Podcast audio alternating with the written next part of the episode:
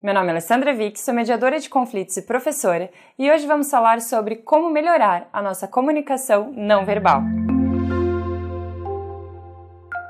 Antes de começar, se inscreva no canal e acione o sininho para ficar por dentro de tudo que está acontecendo. Tem vídeo novo toda terça e a cada 15 dias tem convidados especiais por aqui nas quintas-feiras.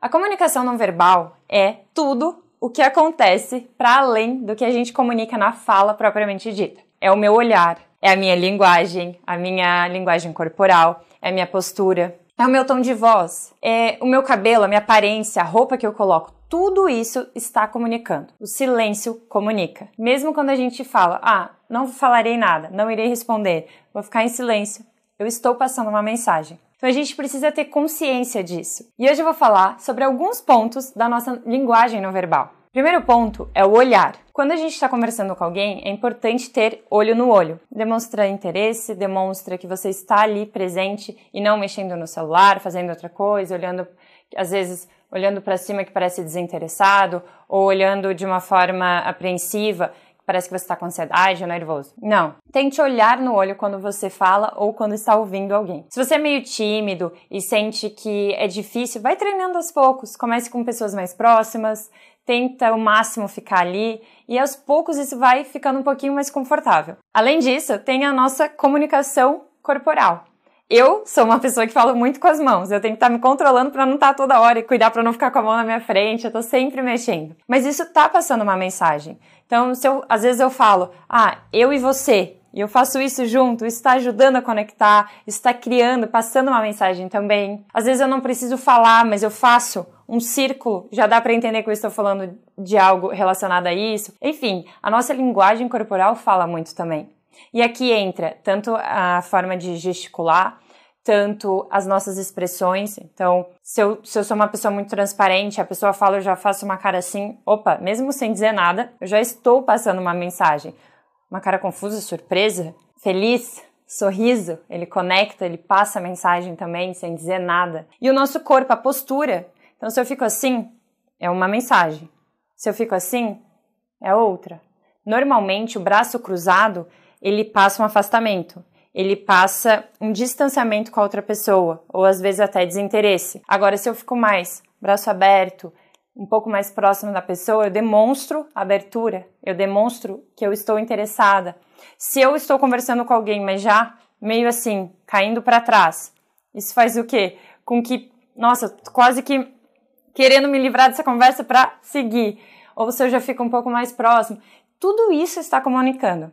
E isso também envolve perceber se o outro se sente confortável, porque algumas pessoas não gostam de estar perto do toque, mas eu posso só ficar um pouquinho mais perto, mas sem ultrapassar esse limite. Então, tem que saber que tudo comunica. O silêncio comunica, a nossa linguagem corporal comunica, as expressões, tudo, tom de voz. Então, se eu falo de uma forma mais calma, se eu falo mais alto, com entusiasmo, se eu falo berrando, brigando, tudo isso comunica.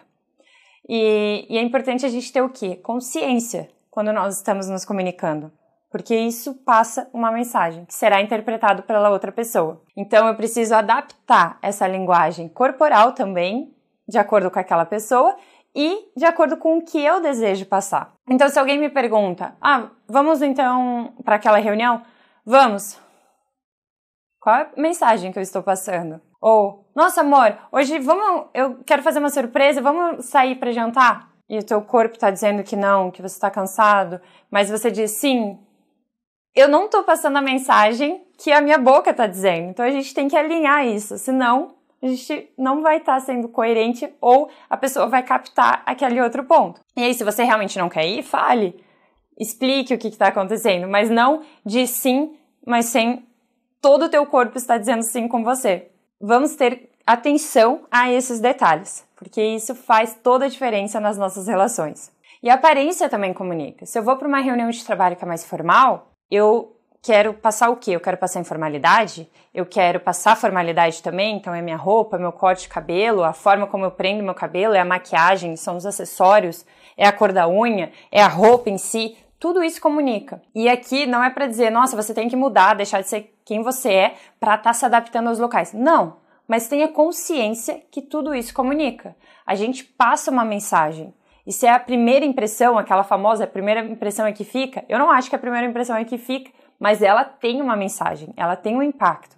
Então, pensa, antes de ir naquela reunião de negócios, antes de sair com aquela pessoa, antes de decidir sobre como eu vou gravar um vídeo, como que eu vou fazer uma palestra, independentemente do contexto, qual é a mensagem que você deseja? Se você vai sair com seus filhos, você quer ir mais à vontade ou não? Se você tem uma reunião importante de negócios, o que você quer passar para aquele cliente?